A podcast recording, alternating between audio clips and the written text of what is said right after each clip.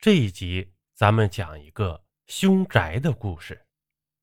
话说，在一个小镇上啊，有一座被当地人叫做凶宅的房子。那房子一开始并没有什么特别，只是建于一条三岔路口上。而在房子的主人去世之后呢，慢慢的才有了凶宅这个称号。那栋房子一共四层，是一个生意人，镇上叫他戴伯。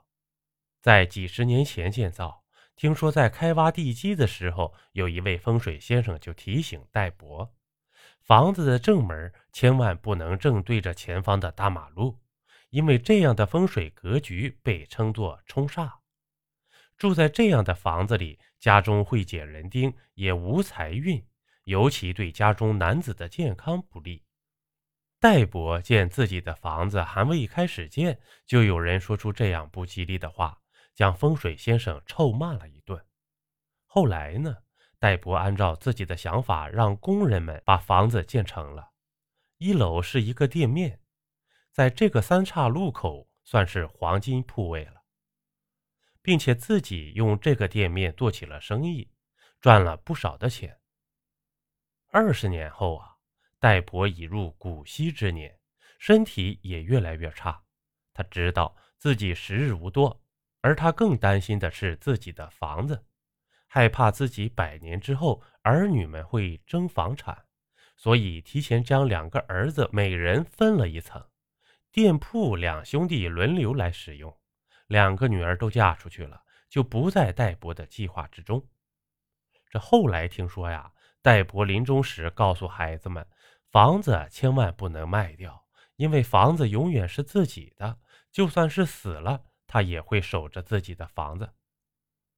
戴伯去世不久后，这镇上就出现了一种传闻，就是戴伯的大孙子晚上经常做梦被鬼吓醒，说是看见爷爷出现在家里。那时候呢，戴伯的孙子才十岁。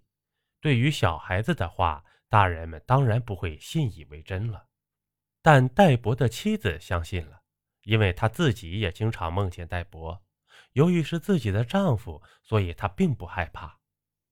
后来呢，这戴伯的妻子经常去城隍庙里烧香，又带着孙子让师傅为其收经。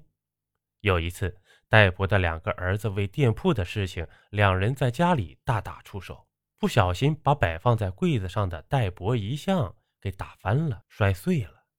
当天晚上，戴伯的孙子又做噩梦了。吓得大哭大叫，说是梦见爷爷掐着自己的脖子，感觉自己呀快要被掐死了。这家人不知道为何孩子总是梦见爷爷，而且梦见爷爷准是噩梦。这些事情在镇上传开之后，当年那个风水先生找到戴伯的大儿子，说这个房子冲煞，门开的位置不对。因为这房子是戴伯建的，所以不会影响戴伯，只会影响他的后人。可是戴伯的大儿子这些年靠着自家的店铺做生意赚了钱，也算是个有钱人了，又不觉得家里有什么不太平的事情发生，还说风水先生想骗他的钱。这过了一两年啊，戴伯的妻子去世了，临终前对床边的孩子们说了一句话。你爸爸来接我了，他一直没走。这句话呀，让戴伯的孩子们吓得不轻。后来就请了个江湖术士到家里做法驱邪，家中贴了许多灵符，这门上又挂着照妖镜。这样一来啊，整栋房子更增添了一些诡异的氛围。几年后呢，又听说戴伯的孙子，也就是经常做噩梦的那个，他经常说脑袋里疼。偶尔在家里晕厥，到医院检查后发现他脑袋里有恶性肿瘤，医院建议他进行化疗。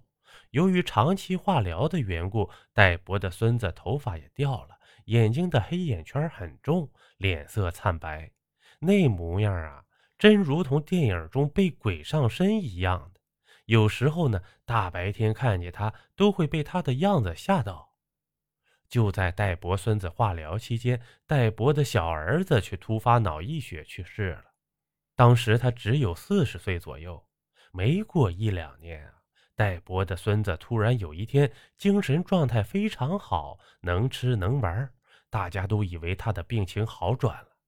过了两天下楼时，他跳了几下，这脑袋呀重重的撞在墙上，昏死过去。抬到医院里急救，却死在了医院。而后来呢？